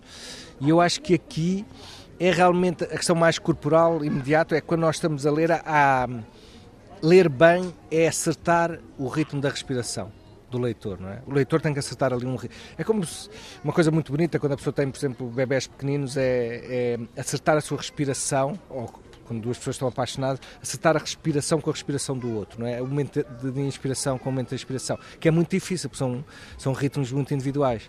E aqui acho que a grande questão corporal que está presente é quando eu estou a ler um, um haiku destes, como é que eu consigo entrar na respiração daquele, daquelas palavras, não é? E, nesse aspecto, alguém que esteja a experimentar na leitura como tu consegue. Eu, é, mas é difícil, por exemplo, para um leitor ocidental, não é? para esta pressa que nós temos, uh, leem isso muito rapidamente. Para ler para dentro, se calhar é o ideal para lermos em voz alta. Sim, ou, tal, ou, talvez não, isso é uma não, opção sim, muito sim, própria. Sim, mas... sim. E, e, para ler em voz alta e depois mastigar um pouco, não é? Não, não pesar. É. A palavra aqui tem um peso muito claro, especial e um valor. Obrigar-se a não passar logo para outra página, que é uma ansiedade de, pronto, do século XX 21 de alguma maneira, esta questão de a próxima, não é? E aqui, esta coisa de agora ficar aqui mais um pouco e se for necessário ler de novo, não é? O seu conhecimento, a sua aprendizagem foi com Matsuba achou, como eh, muitas vezes acontece com a maior parte das pessoas, é o maior. Com muitos, com muitos. Aliás, a Serial Vinho ultimamente tem feito uma coisa extraordinária, tem editado eh, nomes menos conhecidos, que eu já conhecia alguns, mas agora de repente há antologias grandes. Não, mas, mas o que me interessava mesmo muito é um ritmo. Eu falo muito, eu, quer dizer, há uma série de regras que eu não cumpro, Quer dizer, eu, eu, eu, são quase haikus, é, evidentemente, ou seja, é, há um conjunto de, de regras a, a, nível de sílabas, etc, etc, que eu não cumpro. Mas tem a ver com um, um ritmo a três, um ritmo. É, é uma espécie de. Às vezes uma, uma microconclusão, mas uma conclusão que é, um, que é uma diluição, não é? Sempre com uma suspensão a sim, meio sim, ou claro, pode. Sim, não, a questão da, da, da suspensão é bonita, porque é mesmo isso, é não não há, não há uma conclusão, não há, não há um ponto final, e nisso é interessante, que, nem literalmente, nem, nem, nem, nem, simbolicamente. E, portanto, são mesmo. São, e, e não é bem, e por exemplo, não, nada tem a ver com o aforismo, o aforismo não, nada tem a ver com, com o fragmento, nada tem a ver com ser assertivo, é uma coisa muito calma, que não, é a tentativa de não invadir um espaço, eh, não dizer eu, eu quero dizer isto, e, portanto, o haiku tem. Era, isso que me, era essa energia do haiku que me interessava, não tanto a, a questão. E, portanto, também uma coisa visual, muito. Eu, tô, eu estou a ler e de repente estou a ver, isso é muito claro. E era isso que me interessava no haiku, não necessariamente as regras, etc, etc. Como é que esta aprendizagem, esta iniciação, vai influir agora noutros géneros, no resto que escreve, sendo que vai ser um bocadinho outro depois de passar por aqui? Eu acho que cheguei aqui também hum, natural pelo resto, não é? E, e isso tem algo que me interessa muito e eu acho que está noutros livros de uma outra maneira, que é a síntese, não é? Eh, eu, eu, tento, mesmo quando escrevo um romance, mesmo quando escrevo algo mais ensaístico, eu tento dizer no mínimo de palavras o que quero dizer, depois calar-me. E nesse aspecto, isso, digamos, é, faz parte do meu processo, mas acrescenta, claro, sempre qualquer coisa, porque esta questão do, do Oriente a relação entre estes dois livros. Breves notas sobre o Oriente, Tempestade e Motor sem haikus. Há aqui um díptico propositado? Sim, e saíram ao mesmo tempo um pouco por causa disso. É, tem, tem muito a ver com esta... É evidente que é uma, é uma visão completamente de fora, quer dizer, eu estive no Japão, estive na Índia, etc. Mas quer dizer, Oriente é uma ficção. O que é que é o Oriente? É o Japão, o Japão é que é Muitos Tóquio, mesmo, mesmo o Japão é Tóquio, Kyoto, é, Kyoto, é não sei o quê. Portanto, isto é infinito. Portanto, é uma coisa muito... É, é só pegar talvez em pequenas diferenças, porque realmente há algumas diferenças. Eu estive no Japão e, por exemplo, eu não, não me lembro se falo eh, expressamente disso, mas lembro, por exemplo, de um, de um velhote japonês. Há muitos velhotes japoneses, os japoneses duram, duram, duram. É incrível. Eu via uh, velhotas de 80 anos andarem de bicicleta lá, tchic, tchic, tchic, assim, uma coisa meio. Mas um velhote, por exemplo, que eu vi parado, aliás, inicialmente parecia uma estátua, parado a olhar para uma coisa, eu depois percebi que era um uma, um bichinho numa, numa boleta. Portanto, parece quase uma caricatura, ou parece mesmo. Sim, parecia que estava mas lá. É, é, real. Sim, mas é, realmente eu não me lembro, eu, eu ando muito na rua e não me lembro de ver nenhum português velhote a estar assim parado, completamente imóvel, é que até há diferenças corporais, não é? Tem a ver com gestos, com e, e isso é, é, muito interessante. É ali um, uma espécie, ele estava a fazer uma espécie de zoom a qualquer coisa que que aparentemente é insignificante, um inseto, uma coisa qualquer, não é? Vamos a um poema que quase que descreve isso seu. Vou-lhe pedir agora para ler este Observação, Poemas do Oriente, Gonçalo M. Tavares. Observação. Não tocar nos acontecimentos, ouvi-los. Vida própria como um objeto que não pode ser tocado, destino que pede silêncio, comprimento delicado da cabeça. ouvida como matéria de artesanato. As tuas mãos determinam a forma final de cada dia.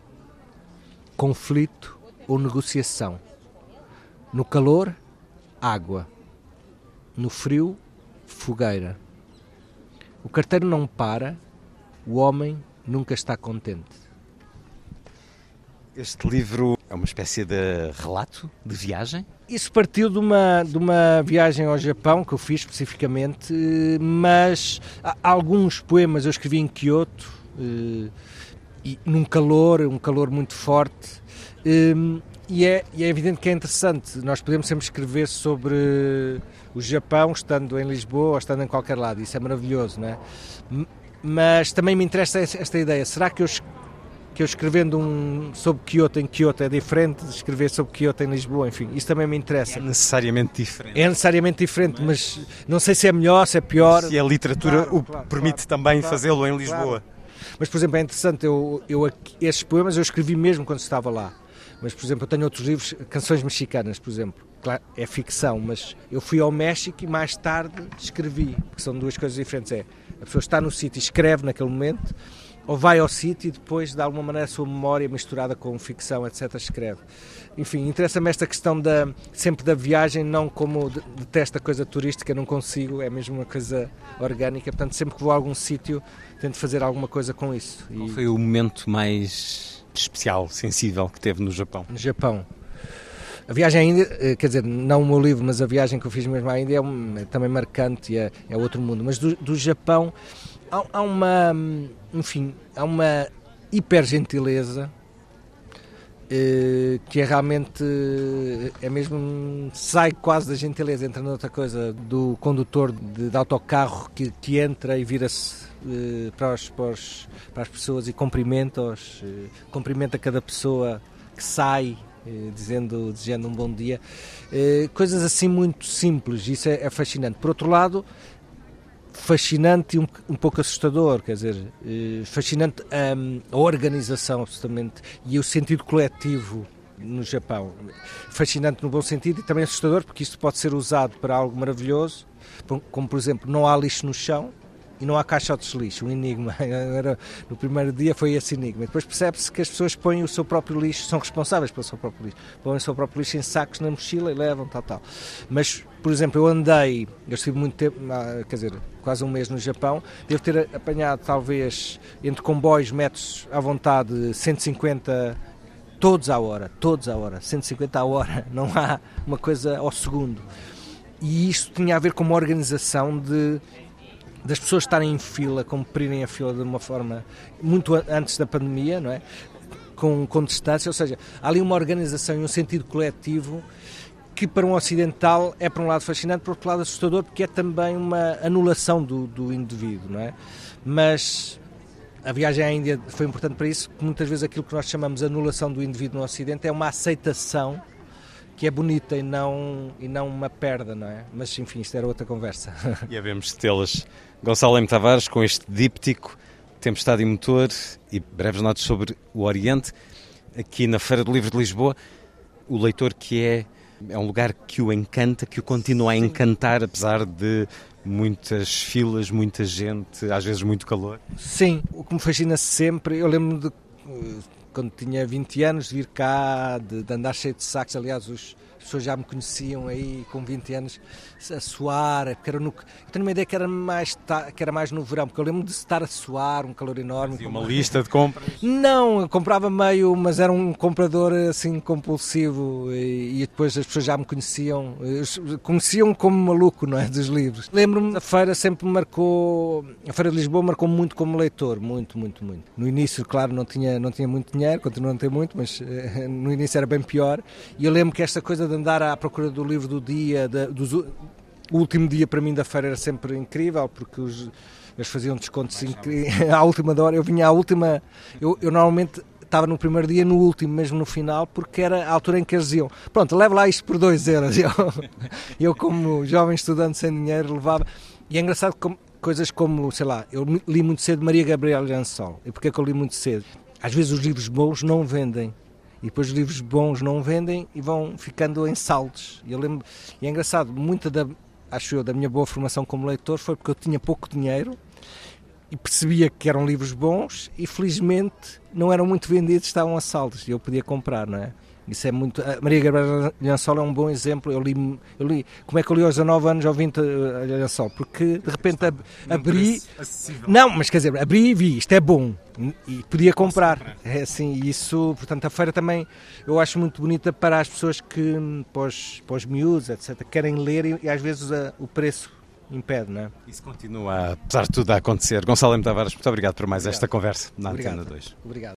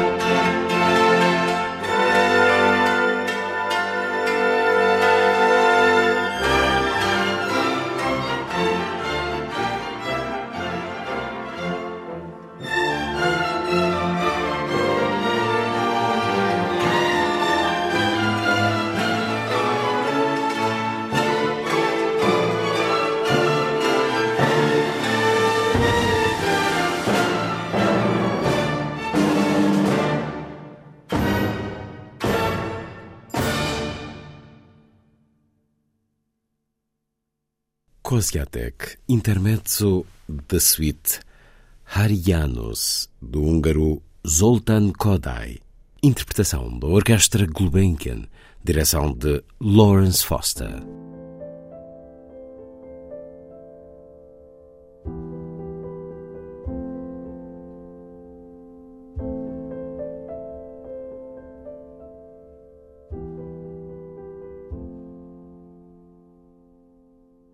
Sempre que eu contrariava Luzia, desobedecendo as suas ordens, contestando quase tudo com respostas agressivas, ela me dizia que eu era tão ruim que minha vinda ao mundo pôs um fim à vida da mãe.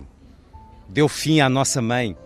Era a sentença cruel lançada para me atingir e evocar as complicações que se seguiram ao meu nascimento.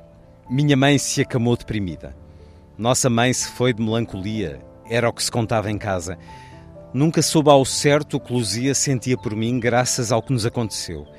Por ter sido a responsável por minha criação, ainda muito jovem, dizia que ninguém quis se casar com ela por causa dessa obrigação.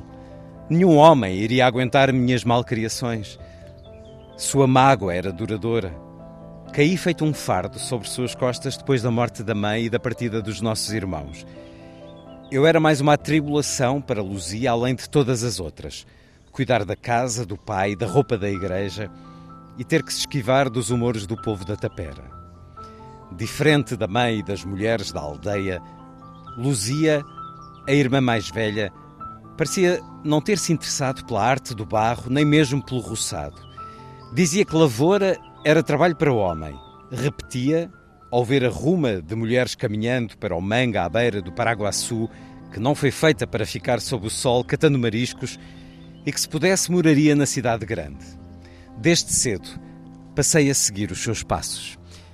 É um certo de Salvar o Fogo, livro de Itamar Vieira Júnior, que a Don Quixote acaba de publicar, o novo romance que recebemos depois de Torturado, conversado nesta antena já há alguns anos e nas sucessivas edições que tem tido e no sucessivo reconhecimento que uh, recebeu, os vários prémios, o Leia, o Jabuti, o Oceanos, um nascimento esplendoroso do escritor Itamar Vieira Júnior, nascimento literário. O verdadeiro aconteceu em Salvador em 1979. Já nos deu também a edição portuguesa as histórias de Doramar, a Odisseia. Uma conversa na Feira do Livro, numa tarde em que já deve estar cansado, porque foram muitas horas com os seus leitores. Itamar Vieira Júnior, um breve olhar a este Salvar o Fogo, novo romance em que temos este Moisés que aqui nos fala, órfão de mãe, vivendo numa comunidade de origens afro-indígenas, um romance onde nos continua a dar, tal como em Tortarado, pergunto-lhe a força dos que não têm voz, a voz deles, a voz das mulheres, e como elas são fortes, uma vez mais, neste romance, e a determinação dos oprimidos. A sua literatura é uma literatura que é a voz de muitos, Itamar Vieira Júnior. É, que bom falar com você, Luiz Caetano. Muito bom estar aqui de novo na Feira do Livro de Lisboa. É, lembro com muito, muito carinho que aqui estive há quatro anos para receber o Prêmio Leia, para lançar esse livro que já me levou a tantos lugares, já me permitiu viver tantas coisas. E agora chegar com este romance, uma história que eu mergulhei de fato com de corpo e alma, porque fala um pouco das minhas origens, fala um pouco das origens dos meus antepassados. Neste lugar, que é a paisagem do romance, que fica às margens do rio Paraguaçu, ainda que Tapera do Paraguaçu seja um lugar imaginado, mas ainda assim todas as referências são as referências que eu carrego em minha memória, em minha imaginação. É uma história que também conta um pouco, reconta a história do Brasil, porque durante muitos anos nos contentávamos com a história oficial, com a história que era publicada, que era dita oficialmente pelo Estado, e parece que agora nos interessa saber a história, essa história que por algum motivo nos foi negada e daí a literatura entra com toda a sua possibilidade de nos ofertar uma história, mesmo que imaginária, mas ainda assim nos contar uma versão que não nos foi dita. Então, essa a história de Salvar o Fogo, a história deste personagem que, que o Luiz Caetano aqui apresentou, mas também a história da Luzia, que é a irmã que está ali ao seu redor, é a história de uma comunidade dividida pelo cristianismo, porque os dogmas cristãos dividem aquela comunidade, todos os saberes anteriores, os saberes é, ancestrais, saberes é, xamânicos, é, são tidos como bruxaria, como feitiçaria. A própria Luzia, esta personagem, ela é estigmatizada pela comunidade, porque dizem, a gente não sabe se é verdade, mas dizem que ela tem poderes sobrenaturais, poderes sobre tudo que envolve a, a capacidade de incendiar roupas, de incendiar é, lugares, etc. Então, voltar essa história é voltar um pouco à memória, uma memória coletiva é, do Brasil que fala é, de personagens que historicamente estão subalternizados, que não fazem parte da história oficial, ou que tem uma visão romantizada sobre tudo isso. É uma história que continua a explicar muito do Brasil de hoje. Eu não sei se eu tenho a capacidade de explicar o Brasil, mas eu tenho a vontade de conhecer o Brasil e a literatura tem me permitido isso, porque cada empreitada, é, cada história, cada narrativa escrita, eu estou mergulhando em mim e quando eu estou mergulhando em mim, estou mergulhando no, nas minhas origens, né? Na história deste lugar de onde eu vim, de meus onde meus antepassados é, nasceram e viveram, né? E toda uma história pregressa que ainda reverbera muito, de uma maneira muito pungente na nossa vida, no nosso cotidiano. Tem uma personagem de Torturado, que é o espírito que narra a última parte, a Santa Rita Pescadeira, que ela diz assim, em determinado momento, foi cavalgando seu corpo que descobri que o passado nunca nos abandona. E de fato é uma história que se aproxima do nosso tempo, mas é uma história entranhada de passado, é uma história entranhada de inúmeras violências, a violência escravista, o genocídio indígena, é uma história que ainda faz parte desse cotidiano da sociedade brasileira. Neste período da nossa formação enquanto país, coisas, eventos marcantes definiram o futuro, o presente, o que a gente vive hoje. Criou-se uma hierarquia de vida e valor que ainda não foi desconstruída. E é isso, talvez, que essa história almeje, claro, no plano artístico, literário, mas é desconstruir um tanto esse ranking de vida e valor que determina que umas vidas são mais importantes do que outras. Por que é que as mulheres têm tanta força nos seus romances? Eu cresci numa casa de mulheres, de muitas mulheres, mãe, tias, avós, e desde cedo eram mulheres atravessadas por uma violência que é patriarcal, que é machista, eram vítimas de toda essa violência. Mas ao mesmo tempo é, é, era paradoxal, porque elas eram vítimas e eu via uma imensa força delas em reagir a toda essa violência, em reagir ao mundo. É, é, elas se portavam como heroínas, talvez. E eu penso que uma história, é, uma história, essa história também carrega a força dessas mulheres que espelham as mulheres da minha família. Anos depois eu fui trabalhar também no campo e o Brasil ainda é uma sociedade muito machista, patriarcal. Se a gente for para o Congresso Nacional, a gente vai em 15% apenas dos deputados são é, é, mulheres, né? Das deputadas são mulheres. E mas no campo parece que a coisa já avançou, o que é muito estranho. Chega a ser é, paradoxal mesmo, porque as mulheres, na ausência dos homens, elas ergueram suas mãos, su seus instrumentos de trabalho e elas se tornaram lideranças de comunidades, presidentes de associação, lideranças de movimentos sociais. Ou seja, acho que, como toda literatura, esta literatura que eu escrevo, ela reflete o meu tempo, né? Cada autor está refletindo sobre o seu tempo. E o protagonismo que as mulheres têm nesta história também reflete o meu tempo. Este outro livro, as histórias que nos eh, dá em Dora Mar ou Odisseia, são histórias que poderiam ter seguido uma extensão de romance? Os contos eles eh, são anteriores ao romance, inclusive ao romance Torturado, os contos que foram publicados em Doramal ou Odisseia. Eu, como autor, tenho muito interesse pelos contos. É, há grandes contistas impossíveis de, de, de, a gente imaginar que é, é, fora da literatura, né, da literatura como um todo. Eu estou pensando em Chekhov, estou pensando em Alice Munro, eu estou pensando em Clarice Lispector, em muitos autores que fizeram dessa forma uma maneira de, de se expressar artisticamente. E ali, naquele meu começo, antes de escrever romances, acho que esse foi um, um exercício poderoso, interessante, que me permitiu também vislumbrar narrativas mais longas. Então, as narrativas que estão em Doramal Odisseia, eu não sei se elas seriam é, possíveis como romances, mas eu acho que elas funcionam muito bem, porque, embora sejam histórias distintas, elas percorrem o mesmo sentimento. Um sentimento que às vezes é de desamparo, mas também é um sentimento de que cada ser humano, independente de onde ele esteja, da época que ele esteja, se ele mora na periferia da cidade, se é uma empregada doméstica ou se é um carrasco, é, essa pessoa ainda carrega em si uma odisseia. É, não há limites para a história humana e talvez essas histórias contem um pouco isso, que não há limite para a história humana. Itamar Vieira Júnior a contar-nos a história humana através das personagens que nos dá em romances e em contos, em histórias, muito a partir de um Brasil de ancestralidade, de uma história fortíssima das mulheres que guardam o fogo. Mas o Itamar, neste momento, é lido um pouco por todo o mundo. E aqui na Feira do Livro de Lisboa teve uma longa fila de pessoas, portugueses, brasileiros ou de onde quer que tenham chegado, a dizer-lhe: faz parte da minha vida, é um autor que eu leio. Isso tem-lhe acontecido um pouco por todo o lado. Isso está a mudar algo em si? É uma ideia que já é tranquila, o ser um pouco de todos os lugares, ou ainda continua com o espanto da descoberta? Eu continuo a me surpreender, é surpreendente, até porque quando eu escrevi essas histórias eu não imaginava, não planejava tudo isso, né? Este livro foi uma grata surpresa para mim, para os editores, para onde ele tem sido publicado, ele tem encontrado leitores, e isso é muito, é, isso é muito especial, mas ao mesmo tempo evoca a força da arte, né? A força da literatura, independente de onde ela seja escrita, por quem ela seja escrita, há histórias que nos capturam, que nos agarram. Parece que essa história, a história de Torturado, capturou muitos leitores no Brasil e se tornou referência de uma história que até pouco tempo tínhamos bastante vergonha, éramos ensinados a ter vergonha. A gente não queria falar sobre o nosso passado, sobre nossas dores.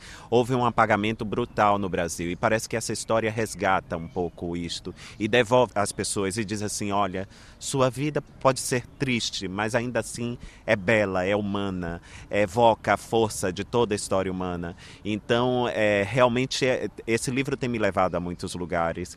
Recentemente, eu estive no Japão para lançar a edição japonesa do livro. Passei ainda este mês pela Argentina, estava fazendo cálculo, estou agora em Portugal. Até o fim de junho, eu devo ter dado duas voltas ao mundo em termos de quilômetros, porque são muito, além de, de lançar é, Torturado nos países, eu estou numa, numa turnê pelo Brasil para lançar Salvar o Fogo e agora aqui em Portugal também. Ou seja, é, de fato é, ainda costumo, eu, eu fico surpreso com tudo o que aconteceu, mas ao mesmo tempo é, é, isso me mostra que tudo aquilo que eu acreditei, eu como leitor, toda a fé que eu tenho na literatura, ela faz algum sentido, porque tem encontrado eco nos leitores. Quando regressa desses vários lugares do mundo ao Brasil, a terra com um sorriso muito mais largo do que nos últimos quatro anos, Itamar Vieira Júnior, desde janeiro deste ano? Com certeza, acho que nós. É...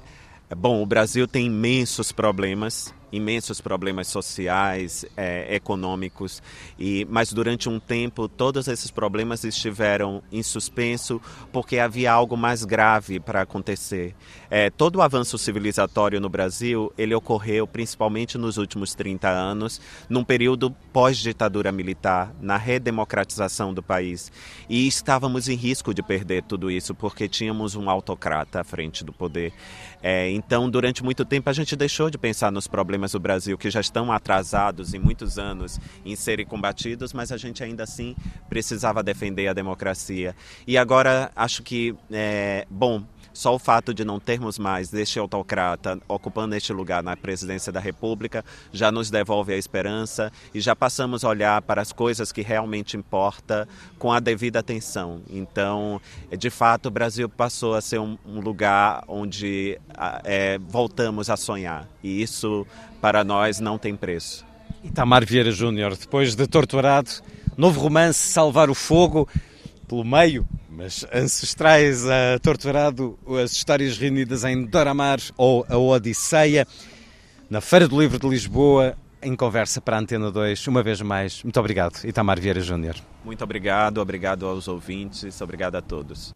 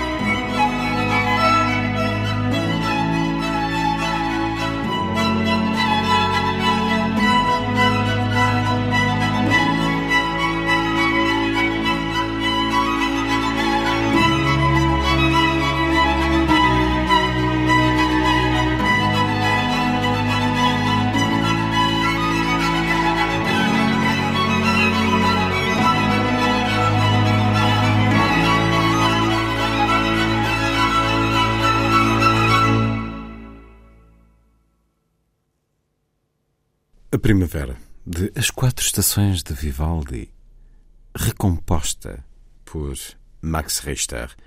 Interpretações de Daniel Hope, Christian Batzura e a Orquestra de Câmara de Zurique. A seguir, Lilliput é o pequeno grande mundo dos livros para os mais novos, percorrido semanalmente neste programa por Sandy Gageiro. Diz Lilliput. Lilliput, Lilliput. Lilliput. Olá, eu sou Rodolfo Castro, sou argentino, sou contador de histórias, escritor e leitor em voz alta. E o que quero falar hoje com vocês é algo que acontece habitualmente muito nas escolas, mas também na sociedade em geral, que tem a ver com formas de ler em voz alta que não são eficazes. Estamos a ouvir Rodolfo Castro, é argentino e vive atualmente em Portugal. É um contador de histórias, formador e escritor, entre muitos outros ofícios. Plano Nacional de Leitura e Rodolfo Castro disponibilizam no YouTube um conjunto de vídeos que nos dão uma série de dicas. Estar no caminho errado. E porquê? É o que podemos ouvir nestes vídeos. Há que ter um livro. Parece uma brincadeira, mas não estou a falar de um PowerPoint. Não estou a falar de umas fotocópias. Estou a falar de um livro. O livro, uma tecnologia com milhares de anos que não fica sem bateria, diz-nos Castro. É fiável, maleável e leva-se para todo o lado. Deixo mais um aperitivo. A importância de dar emoção às palavras. Dar às palavras o som que lhes corresponde. A leitura em voz alta nos exige a expressão de emoções que estão escritas no texto, mas que são as nossas emoções que emprestamos para as palavras de outros. Só a leitura forma leitores, uma máxima do Plano Nacional de Leitura. Aproveitem para espreitar estes vídeos e já agora passem os olhos e os ouvidos pelo trabalho da Associação Andante. Formam grupos de leitura em voz alta e têm um coro em Alcochete, um projeto que vale muito a pena conhecer. Este salve, sol divino, tu corres o mundo inteiro, tu corres o mundo inteiro. O Lilliput de Sandy Gageira terminar uma emissão gravada na Feira do Livro de Lisboa. Já a seguir na Antena 2, a ópera em direto do Metropolitan de Nova York, O Navio Fantasma, de Richard Wagner, com a apresentação em estúdio de André Cunha Leal. Assim obrigado por estar com a rádio. Bom dia, bom fim de semana.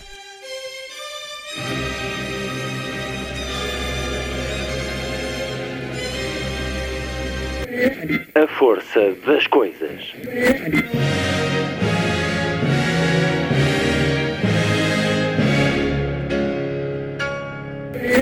Welcome to the 109th last night of the proms.